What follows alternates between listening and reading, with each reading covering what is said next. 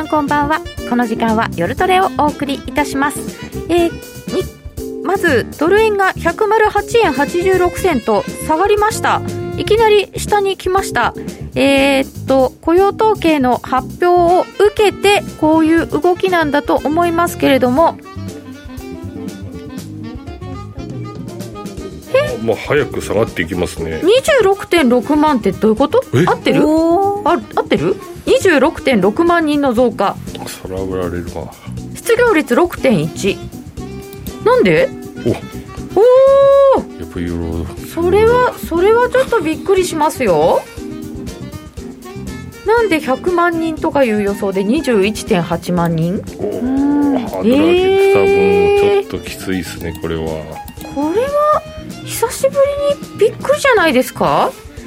えっ、ー、と21.8万人の増加でカナダじゃないですよねこれね。え思いました一瞬カナダの人は多いなって。そうですよね。で、えー、製造業の雇用者数がマイナス1.8万です。民間部門がプラス21.8万。えー、とということなので現在？70ぐらいまで落ちましたね108円の70ああこれは結構下に来ましたね、うん、久しぶりにびっくりじゃないでしょうか。非農業部門雇用者数が予想を大きく下回りまして21万21万26万6千人の増加となりました、えー、で民間部門が21.8万人の増加となっておりますえー、皆様の予想は下結局上あえて下上であってほしい上下横などなどいただいておりましたけれども結構期待が高かったということでこんな数字になっているようです。改めまして本日の担当は加納内彩子です。今日も夜トレは FX 投資家を応援していきますよ、えー、そして本日のゲストは国際テクニカルアナリストの福永博之さんです。こんばんはよろしくお願いします。そして FX プライムの小杉団長。はいよろしくお願いします。ノーディー。よろしくお願いします。よろしくお願いします。福永さんどうですか、はい、この結果を見て？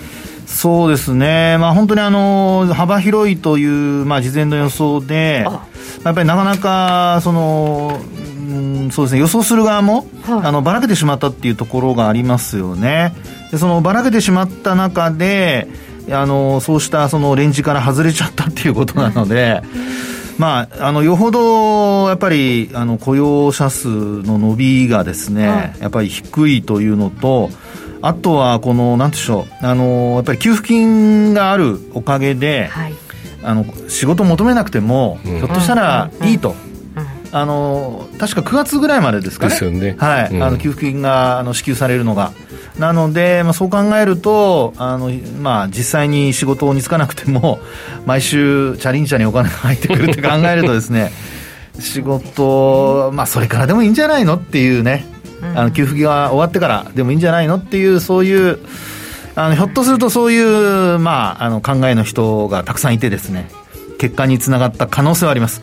ですからあのえー、必要とされている人は、もちろんあのたくさんあの必要とされてるんだとは思うんですけど、はい、実際に働きたいと思ってる人が、意外とマッチングしなかったっていう ですね、うそうなんですよね、ねそんな感じが。はい、ずっとあったんですけど、ね。はい、ひどくなってる感じですよね。えっ、ー、と、これを受けて、ダウの CFD がちょっと下げ、えー、で、最近よく動く仮想通貨はあ特に今動いたということはありません。えー、この辺も伺ってまいりましょう。平均時給はプラス0.7%とこっちは上がっています。えー、前年比ではプラス0.3%。労働参加率は61.7%と上がっていて失業率が6.1%という結果となっております、えー、この辺伺ってまいりたいと思いますこの番組は真面目に FX、FX プライム by GMO の提供でお送りいたします。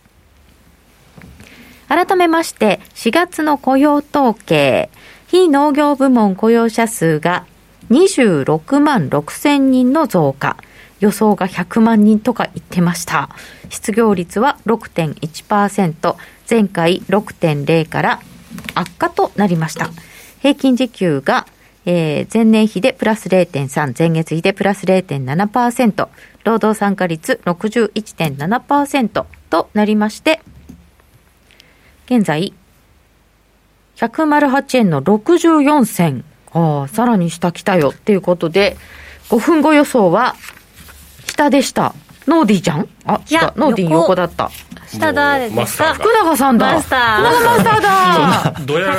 109円割っちゃうかもねなんておっしゃってましたけど。109円割るかもって確かに言いましたね。言いましたね。もうゴリゴリ割ってって。割っちゃってますね。ねすごい久しぶりにどれぐらい動きました ?60 ピップスとか109円の20銭からいってるからそうですね20銭ぐらいから落ちてますもんね直後でここまで動いたなと珍しい。久しぶりですね。今まだ60割っちゃってますね。2か月前は上がってから50落ちたんですけどね。今もう直後からバンバンバンといったから結構珍しい値動きですよね最近そうですよね、うん、反応したっていう感じの値動きですよね。ね。うん、うん。本当久しぶり。ちょっとなんかこう予想は当たんなかったけど、動いてるっていうのは嬉しいですねそうですね。なんか会社目線だね。いいね。なんかチャートが元気。会社目線。ポジション持ってる人にとったらえらいことよ、これ。逆のポジション持ってる人にとって。る人にとってはね。ロング持ってたらきついけど、ロング私が持ってたらもうきっとね、とっくにロスカットに当たっちゃってるんで。パンパンに張ってるってことですか？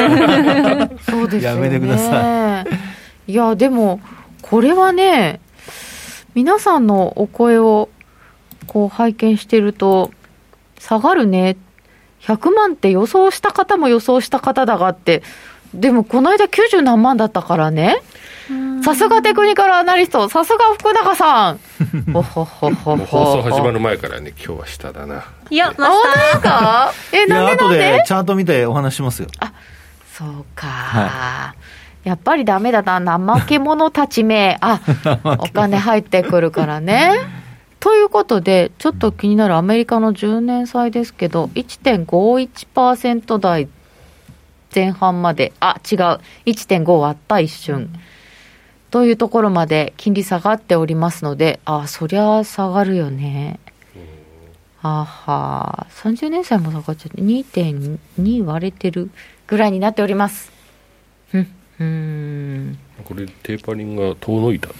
そうなんじゃないですかね、あのー、やっぱり、えっと、イエレンさんも、あとパウエルさんも、あの発言の中でやっぱりよく口にしていたのは、やっぱ雇用ですからね、うん、ですので、今、小月さんおっしゃったように、やっぱり雇用をね、あのこれだけ、まあ、もちろんあの給付金がなくなってからどうなるかっていうところもありますし、必要とされているその、えー、労働力がどうかっていうところも加味しないといけないとは思うんですけど、ただ、まあ、今回の結果を見る限りはですよ、20万人じゃ、後でちょっとあのグラフ見ていただければと思うんですけど、あのもう全然数字としてはですね、あの誤差の範囲内になっちゃってますから、すごいあのびっくりってことになるんじゃないでしょうかね。じゃあ、福永マスター、その辺から見ていていただけますか、はい、い。いですか？はい、はい、ありがとうございます。ちょっと資料だと4ページになるんですけれども、そうですね。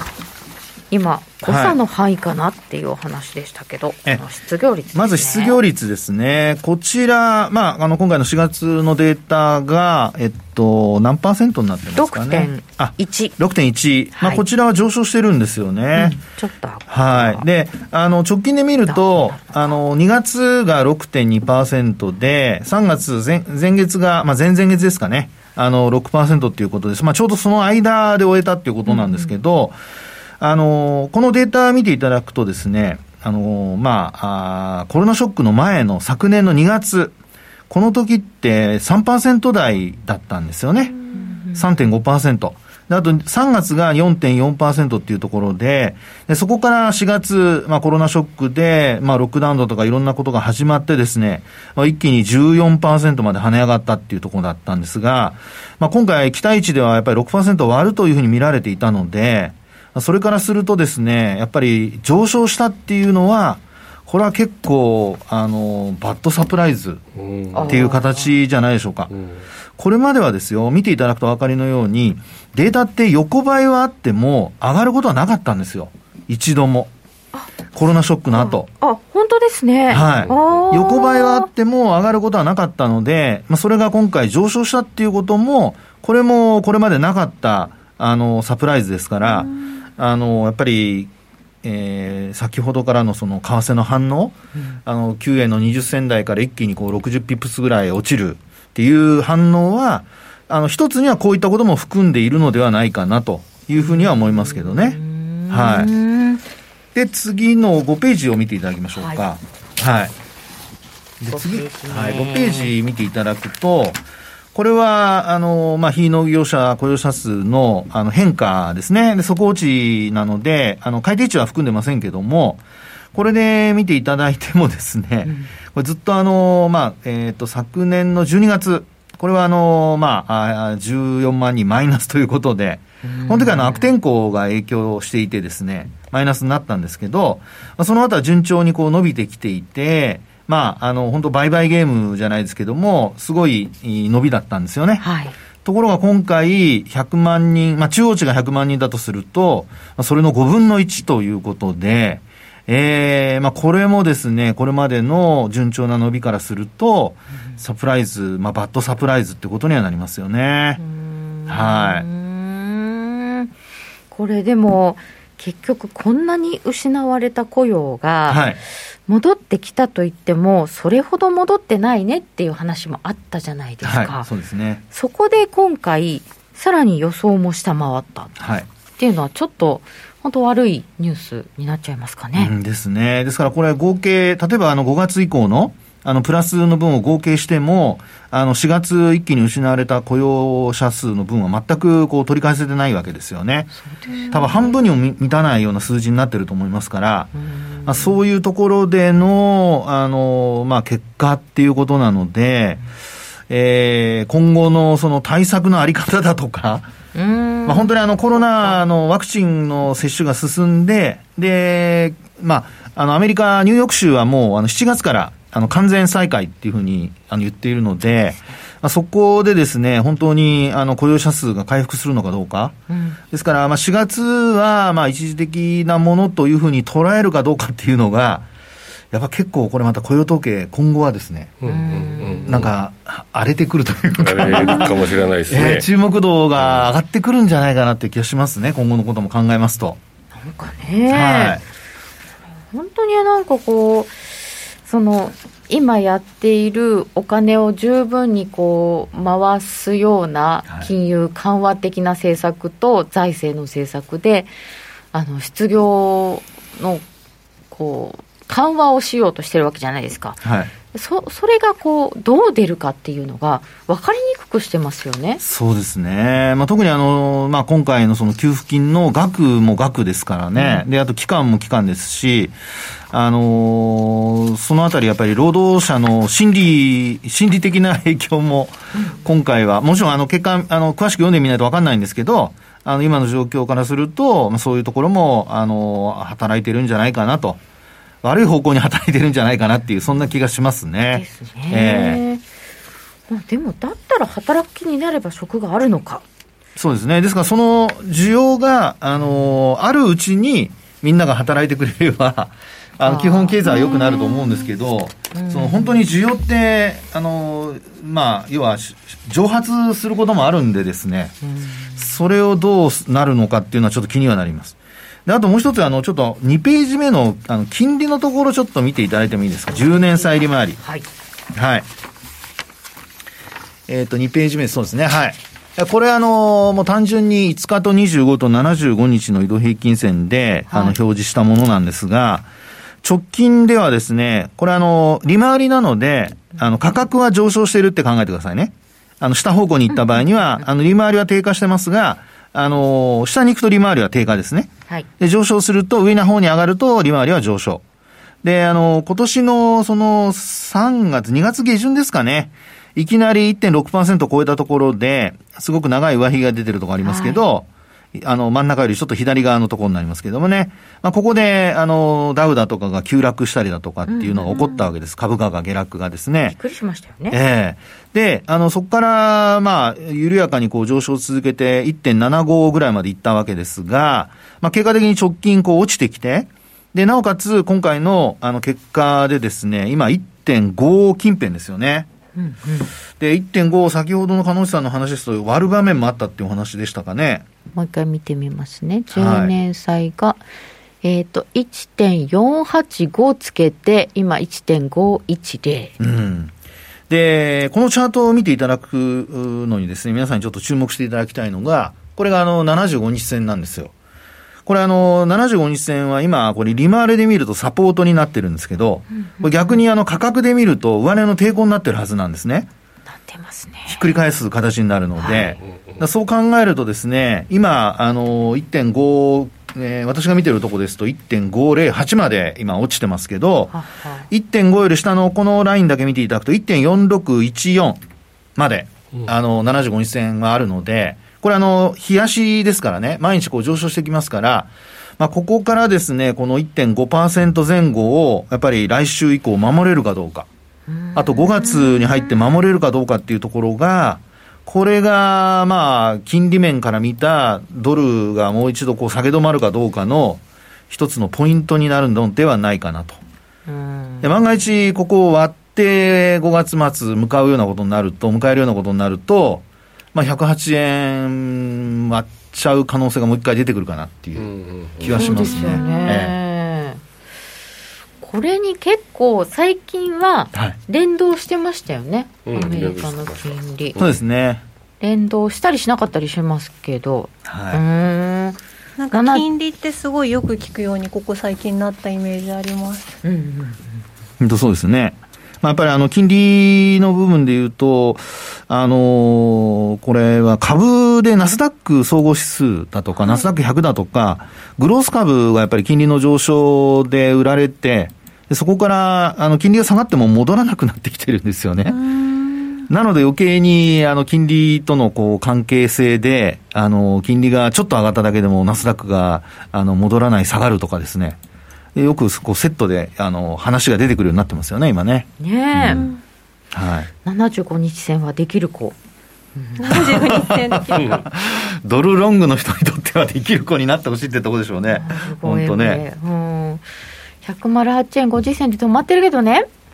ここら辺がちゃっどうなるのかってことは、ドル円から伺っていかなければいけませんよね。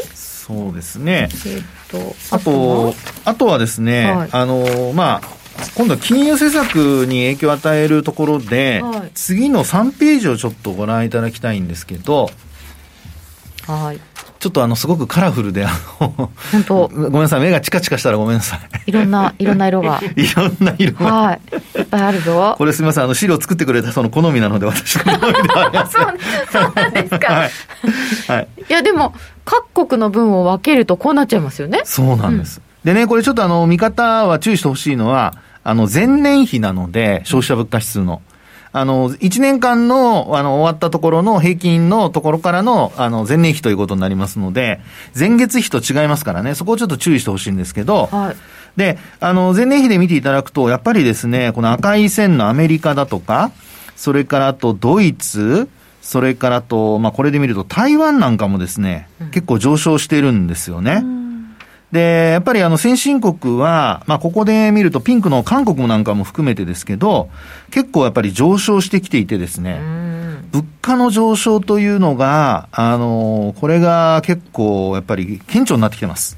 各国。そうですよね。で、あの、グラフの方の、あの、左上にある、あの、元データをちょっと見ていただきたいんですが、これ見ていただくと、あの、ちょっと前まで、今年の前半のところまで1.4%とか1.3ということで、1.5%未満で推移している国が多かったり、あるいは1%未満でユーロ圏なんか推移してたんですけど、3月はついに1.3%ユーロ圏。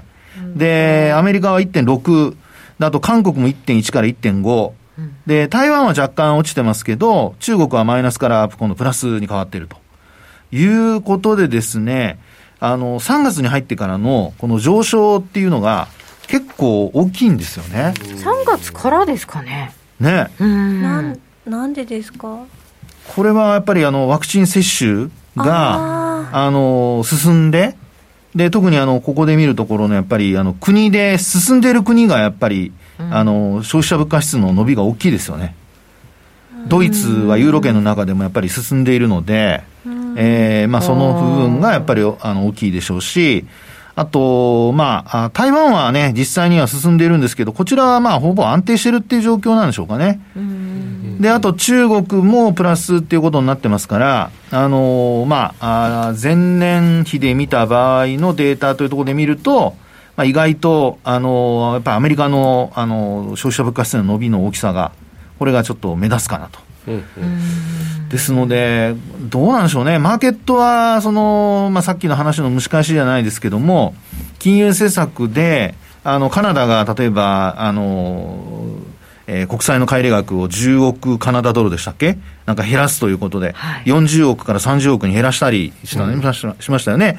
あの、発表しましたけど、そういうふうなところから、あの、金融政策若干こう、テーパリングに向かうという話が出つつあるものの、えー、アメリカはこんなふうにちょっと消費者物価指数が上昇してきていて、で、なおかつですよ、あのー、まあ、あいろんなこのコモディティ価格なんかも上がってきたりして。上がってますよね。ねで、そうした中で、あの、雇用だけが伸びてこないとなったときに、うん、なんかちょっと、あの、金融政策変更もできず、うんうん、厳しい状況に なってくるんじゃないかなっていうふうにですね、ちょっとやっぱり、あの、ミスマッチが長引くのが気になりますけどね。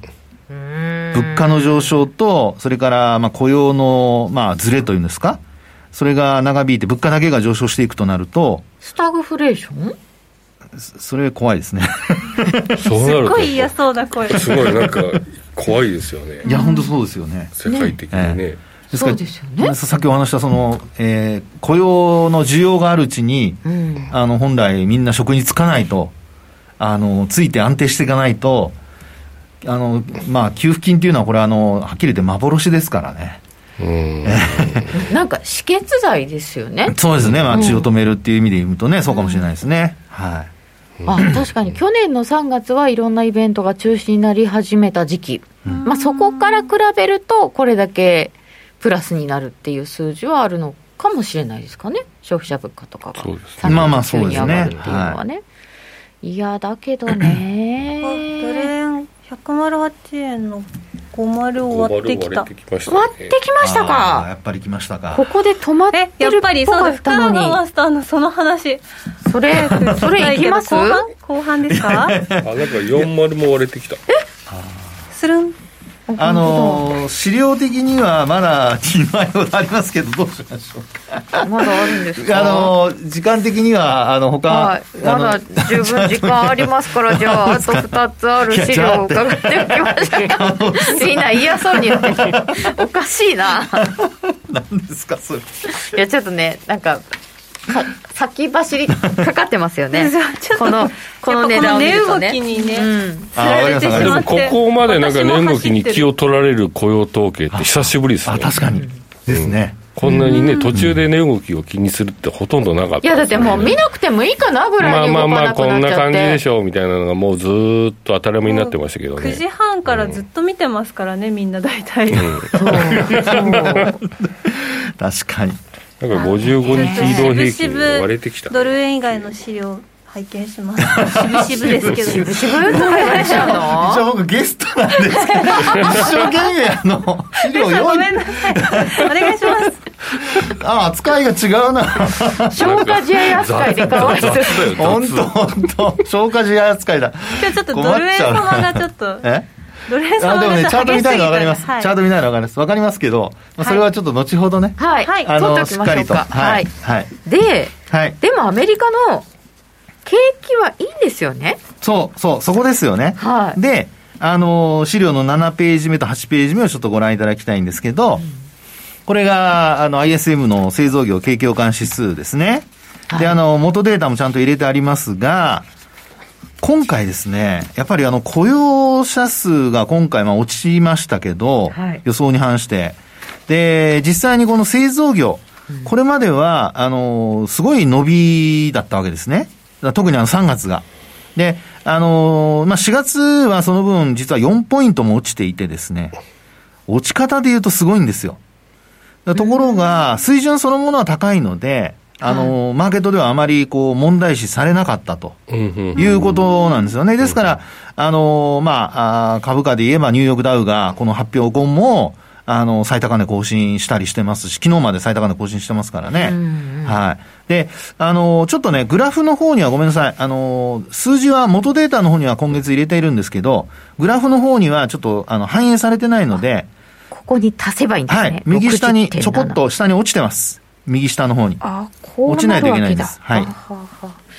皆さんもあのご自身でつって書いてみてくださいね、はい、ちょっとあのカクって落ちますよ、カクって。V 字型に、うん、逆 V 字ですかね、うん、はい。っていうふうに落ちるというような形になります。はい。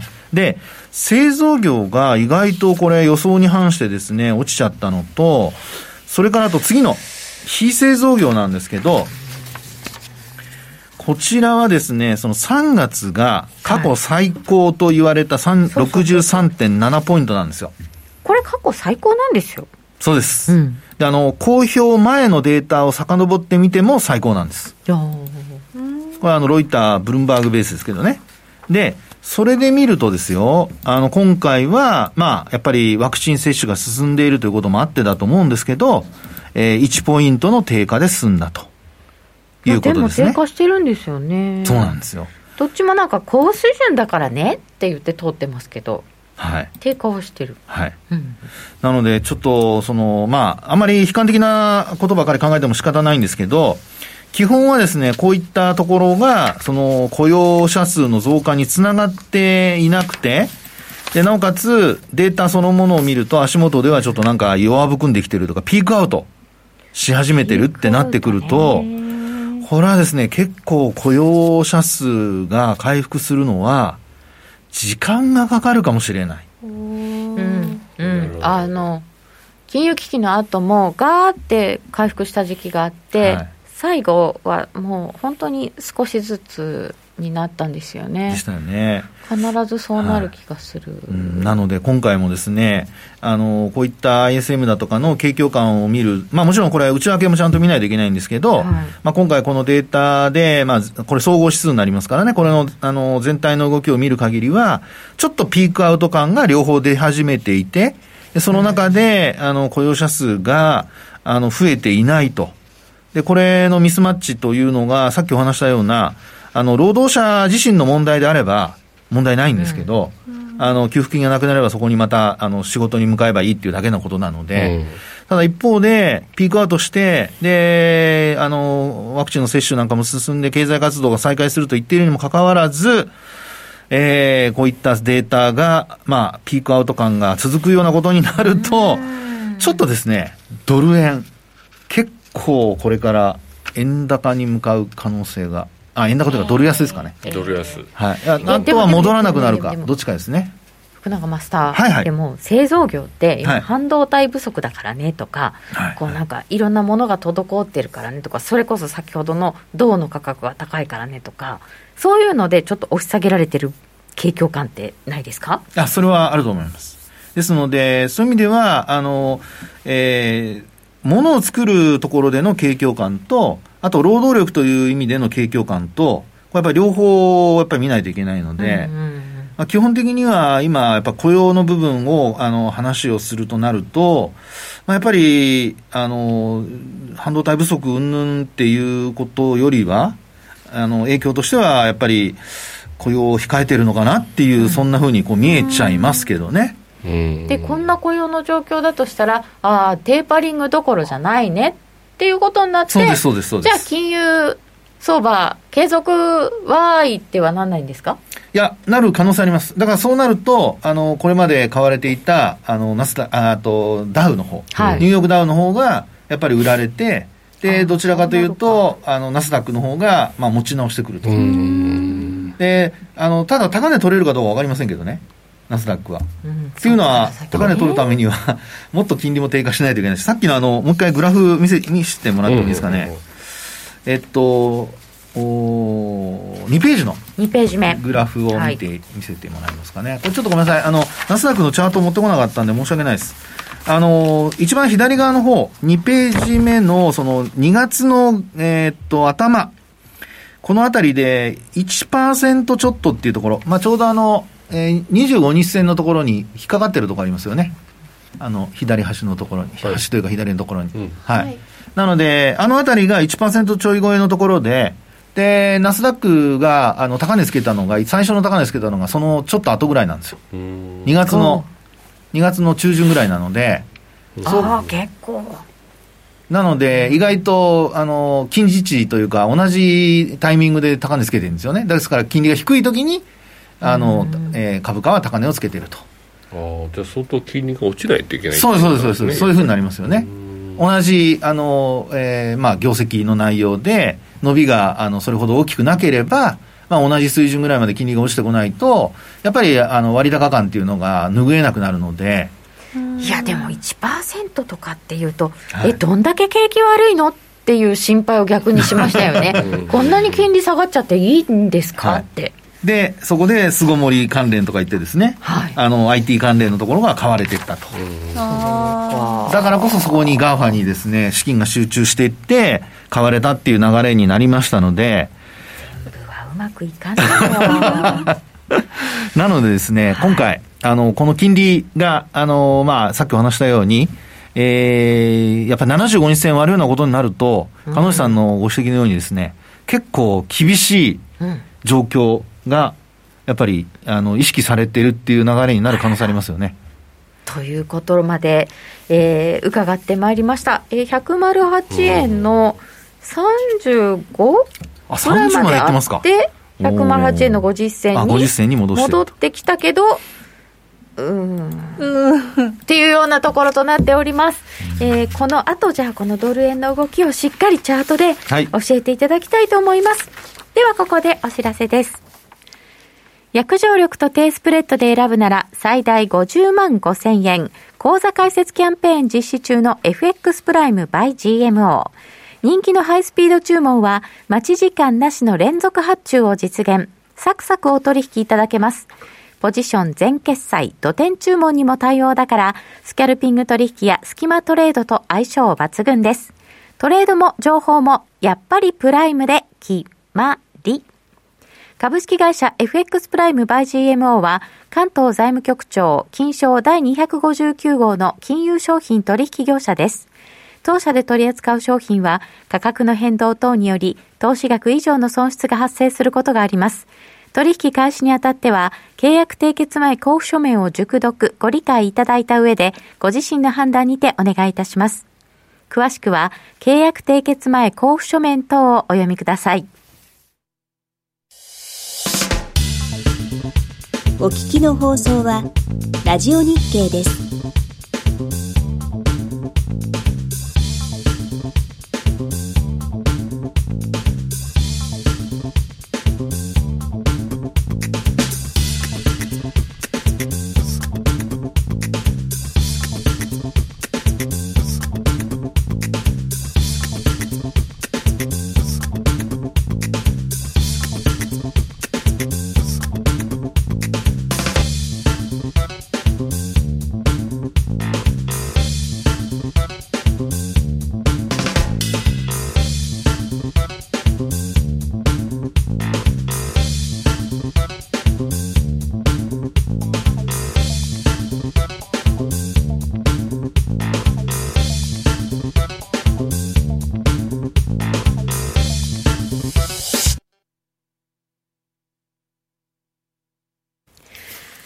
本日は福永マスターにお話を伺っています。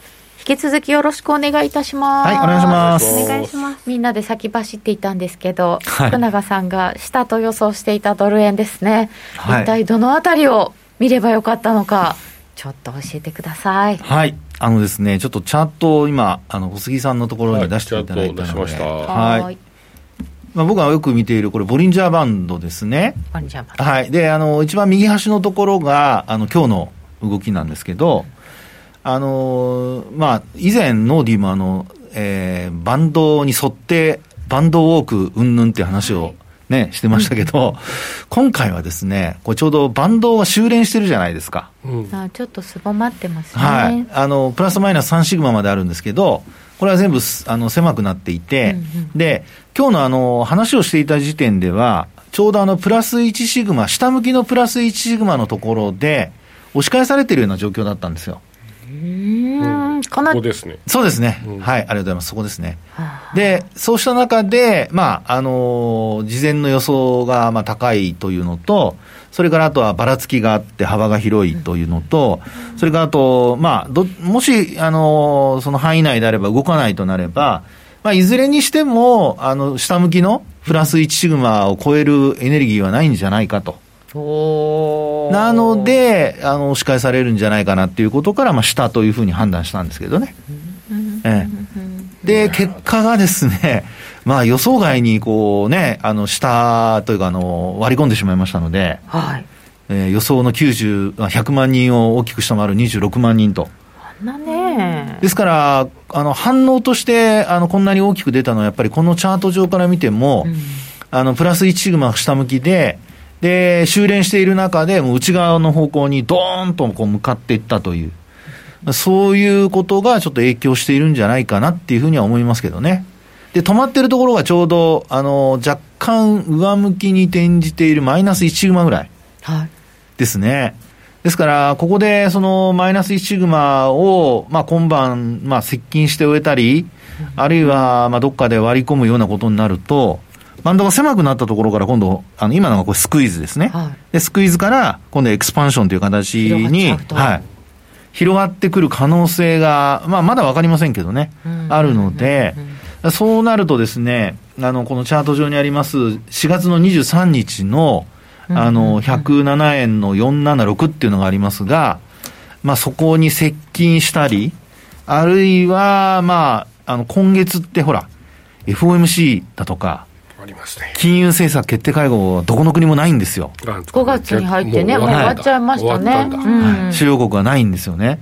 ですから、そう考えると、まあ、あの、マーケットの思惑的な動きというのが、まあ、来月の中旬までないので、あの、経済指標や何か、まあ、あるいは、あの、要人発言だとか、まあね、そういうのを受けて、動きが出てくる可能性はあるのではないかなというところでしょうかね。でもボリンジャーバンドでしかも冷やしじゃないですかはい。でここからあれですか、はい5分後予想とかでもいけちゃうわけですか？あのー結局、まあ、いつもお話しすることなんですけど、あのー長い方のチャート、長い期間のチャートから見るっていうのがポイントなんですよ。はいなので、ちょうどその5分足で、まあ、あのーまあ、5分足とか1分足で、例えば見るとして、で、日足が、要は上値が抑えられているとなれば、あの、どっちかの反応出たときに、その抑えられている方向から、えーその抑える方向に走る。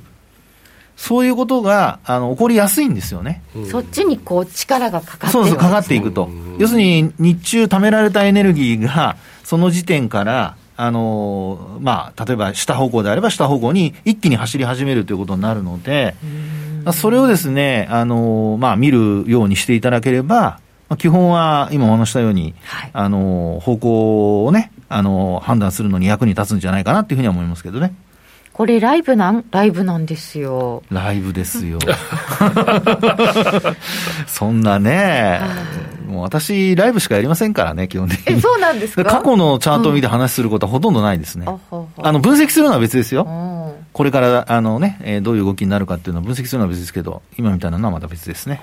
でですね、はいえっ、と一目均衡表の雲に突っ込んでたっていう方がいらっしゃいましたねちょうどドル円冷やしって抵抗体の中に入ってたところだったんですよねちょうど。はい。あー、ここですね。落ち始める前はまだ抵抗体の上限のところにいたんですよね、はい。ギリギリねギ、リギリうんほう、皆さんよく見てますね。これだから下に入ると嫌だなーって思ってたんですよね なるほど。そうですよね。なので今日なんかやっぱりこれ転換線上はですね、なんとか維持しておえないと、あの、その後はちょっと下方向へおあの押しやられる可能性は出てきますね。そうですよね、はちょっとなんかチコスパも下来ちゃってるしなあと、これ見て皆さん気づかれる方いらっしゃるかどうかわかりませんが、はいこれひょっとするとですよ、もし4月の23日の、まあこれないとは思いますけど、安値を割ると、これトリプルトップになる可能性ありますからね。見えますね見えるそういうふうに見えますよね。ね見えますよね。見えますよね。はい。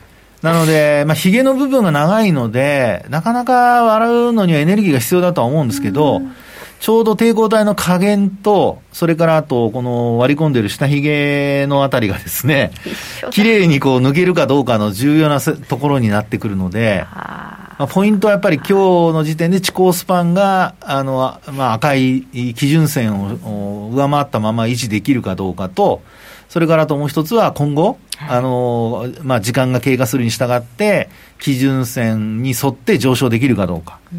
もし上昇できないとなると、今お話したようなちょっとトリプルトップ懸念っていうのが、あの、出てくるかなっていうふうに思いますよね。えーでも、雲暑いから跳ね返されそう、ポジトーク、あと、マイナスシグマで跳ね返されてくれないかなっていう方もいらっしゃいましたね。ね暑いそうそう薄いはね、あんまり関係ないんですよね。本当ですか？抵抗体って言わなきゃいけないんですよね。はいあ。これって厚い薄いっていうのはもう視覚的なものなので、はいかん全く関係ないんですね。ほとんど関係ないですね。本当に？あの、よく言うんですよ。厚いとか薄いとかね。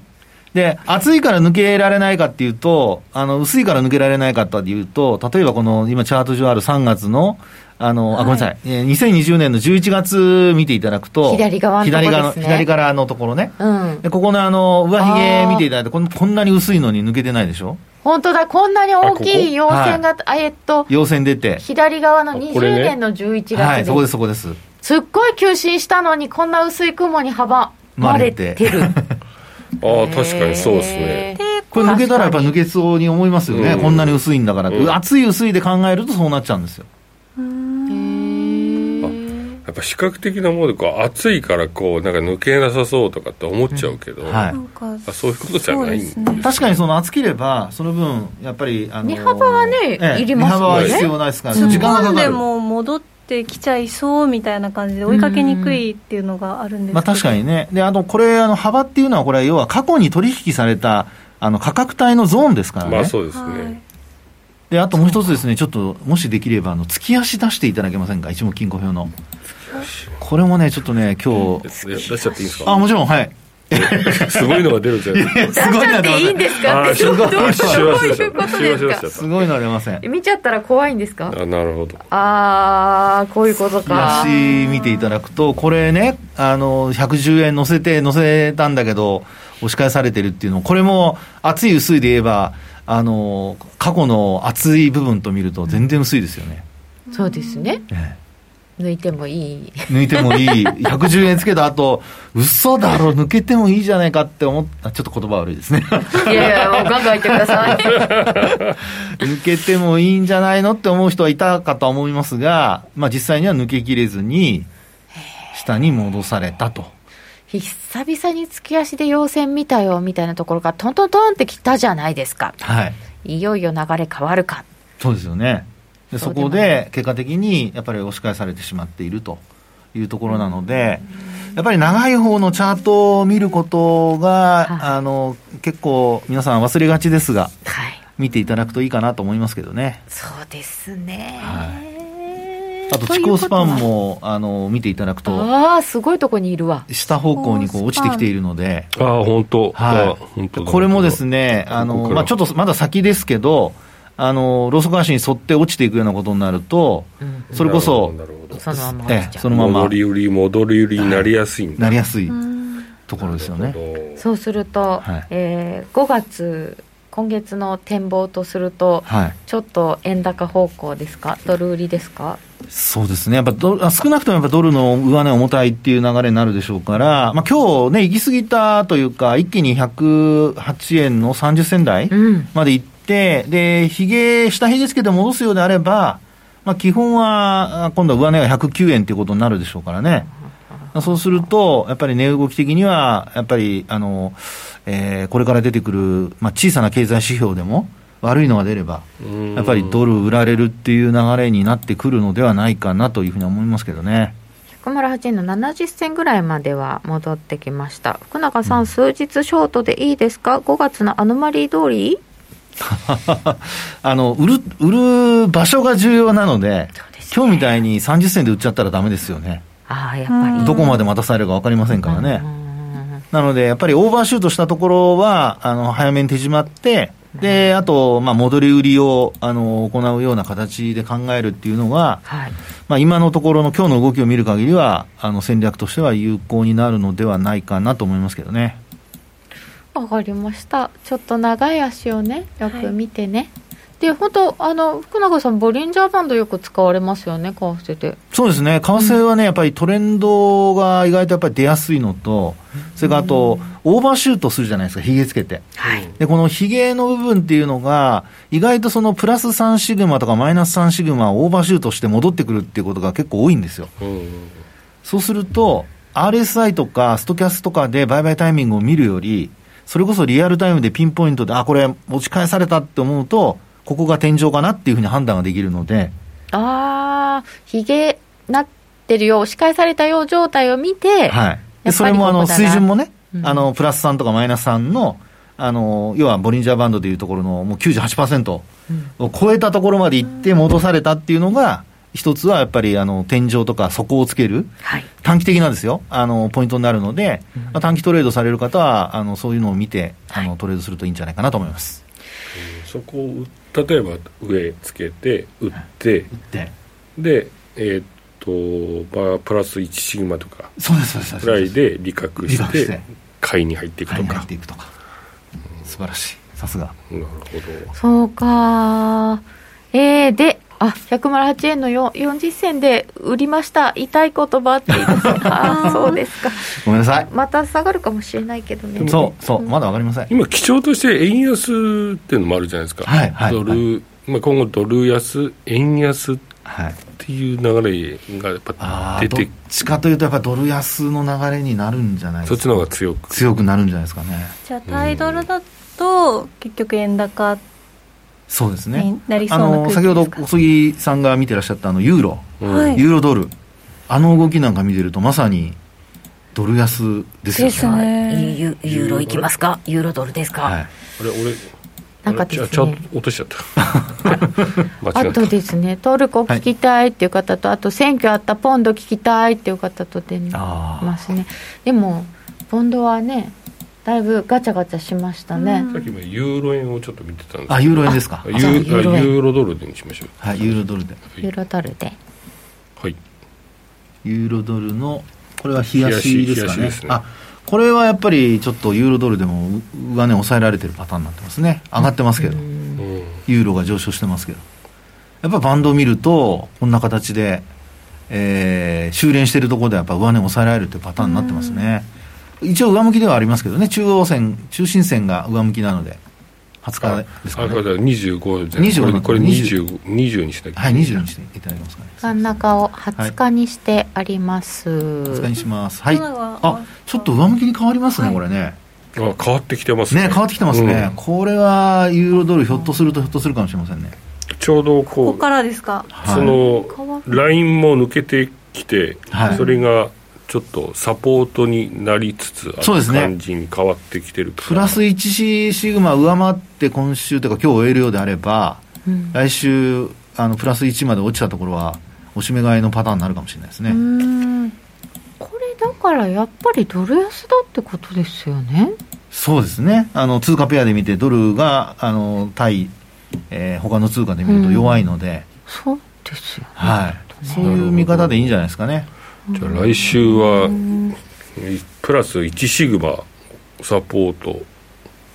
でロング。ああそうですね。それであの押したところはロングで攻めると。うん。で上がったところを利食いのタイミングで持っていくというパターンはいいかもしれませんね。ストレート通貨じゃあクロス線はちょっとやらずにストレート通貨っていう感じなんですかね、はい、そうですね。その方がいいかもしれないです。これだからね。分かりやすくて4月のユーロは強かったねっていただいてるんですけどそうなんですよ。3月4月に入ってだいぶ一気に戻してきたのでユーロが上がってきたので。そうですね。なんかポンドが上がらなくなってきたらユーロがねパンと上がってきてまあ、あのワクチンの方がね、えー、っていう話が出てきて、遅れていたワクチン接種が進んで、うん、でもなんか1か月間上がったのでそろそろお休みかなとか思ってしまったりするんですけど。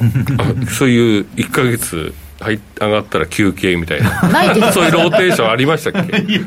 今勝手に思いました。気持ち的な面で、うん、まあ1か月上がればもう十分だろうみたいな。そうそうそう。そう思ったら13月ずっと上がってたわけですけどドル。そうですね、うん、あの感覚的にはそういうふうになりがちですがダメです、ね、トレントレンドに沿っていかないとダメです。そうそう。ノーディーがあの言ってたように僕がこう横に出てきてボリンジャーバンドに沿って動いてる時は売っちゃダメだよ。みたいなマスターがこの辺でささやくんですよ。なんかあれじゃない？LINE のこうスタンプみたいなものをね。福 永さんのやつでね。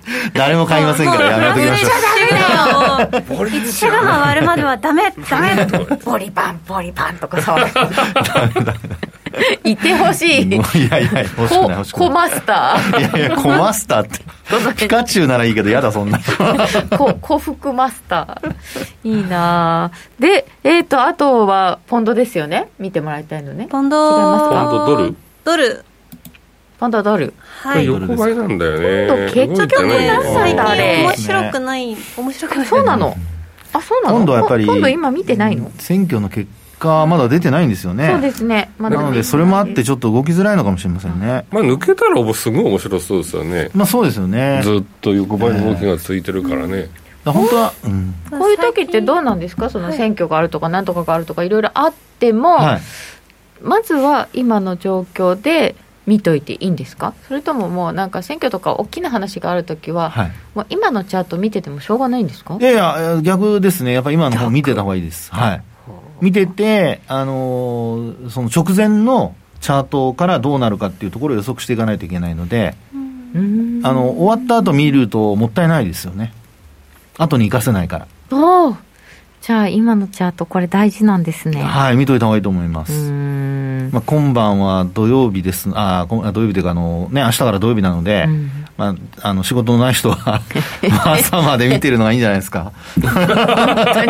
はい、ずっとこの冷やしのこの、ボリンジャーの動きを見てるんですか？いや、私はですね、チャート4つ表示して見てることが多いんですよ。はい、あのよくあの皆さんからご質問を受けるので、はい、例えば一番短いので1分足で、4つ画面してるんですけどね。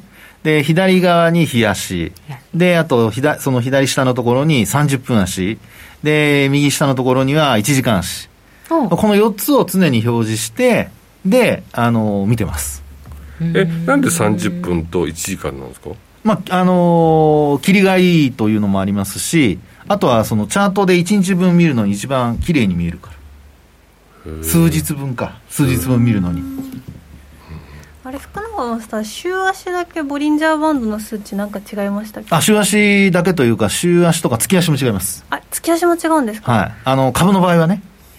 はい。株の場合はあの月足は9か月使ってます。あで、はい、週足の場合はあの26週を使ってます、はい、為替だと？為替だと20日。全部20日。20日で大丈夫だと思いますこれそれぞれ違うんですよね。やっぱりそれ合わせていかないと。そうですね。反応が違うので、うん、やっぱ為替は反応が早いですから、うん、そういう意味ではやっぱ期間をちゃんと変えてみた方がいいですね。60分と1時間とえ60分あ違う30分と1時間っていうのは初めて聞いた気がします、はい、あのー、まあよくほら4時間とか8時間とかですねあの足を、うん、使う方もいらっしゃるじゃないですか。私はあの1時間足を4本見ればあの 4, 4時間足とか8本見れば8時間足とか想像できるので8時間足とかそういうの見ないんですよ。もっと細かい中身を見たいから。8時間できた中でどんな動きがあったのかっていうことの方が僕は知りたいんですよ。あそういうふうに今イメージするんですね。そうですそうですなるほど。1時間の中で30分の動きはどうなったのか。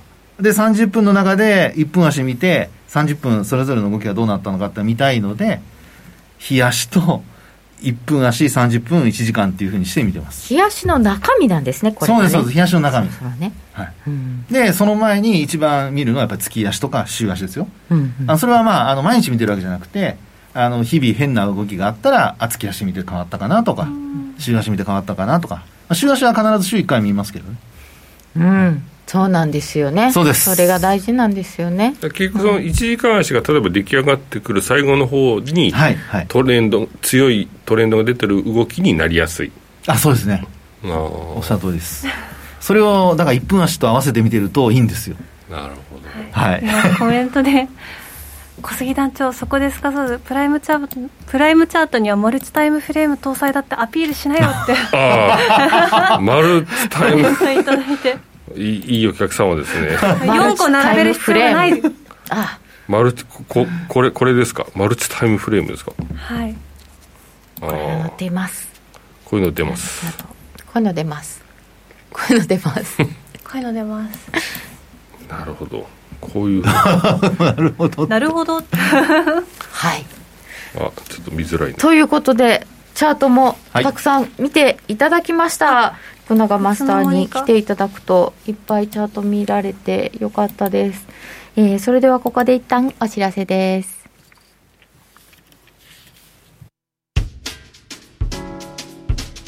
お聞きの放送はラジオ日経です。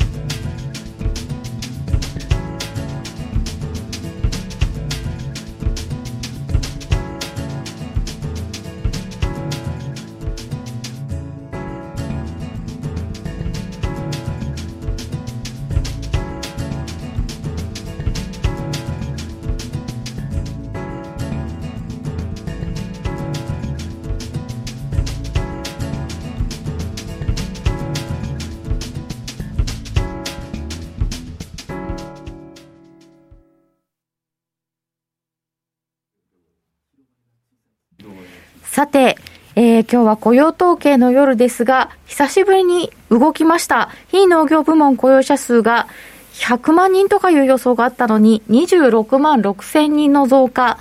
えー、そして失業率も6.0%から6.1%に悪化するという予想に反する出来事となりました。で、えー、ドル円結構動きましたけれども、福永マスター、ちょっとこの先が心配な感じになりましたかね？そうですね、もう本当にあの、ただまあ、今日の終値がね、もうどこまで戻せるかっていうところも関係してくるので、あのあんまりまあ、ね、ロングポジションを持ってらっしゃる方、そんな悲観することはないとは思うんですけど、ただ、戻せずに終わると、まあ、やっぱりそこを見て、あの、ショートしてくる、まあ、スペキュレーションのね、投資家も出てくると思いますから、うん、やっぱり今日の終値っていうのはすごく重要になるんじゃないかなと思いますけどね。終値、大事なんですね、はい、ニューヨークタイムですね。ニューヨークタイム。はいちょっとドル円しばらくこれ動きそうですかね？あの、どちらかというと、やっぱりボラティリティは上がるんじゃないですか？ええで、ただ、あの、上がるといっても、私の考えだと上方向じゃなくて、どちらかというと下方向のボラで上がるんじゃないかなっていう気がしますけど、でも分かりません。その辺ちょっと気をつけて見ていきたいと思います、はい、またね先ほどもあのチャート見せていただきましたけどアメリカの10年債も気になるところです、ね、この辺見ていきたいと思います、はい、本日のゲストは国際テクニカルアナリストの福永博之さんでした。ありがとうございました、はい、ありがとうございました。それでは皆さんまた来週。この番組は真面目に FX、FX プライム by GMO の提供でお送りいたしました。ちょっとだけ延長しますよ。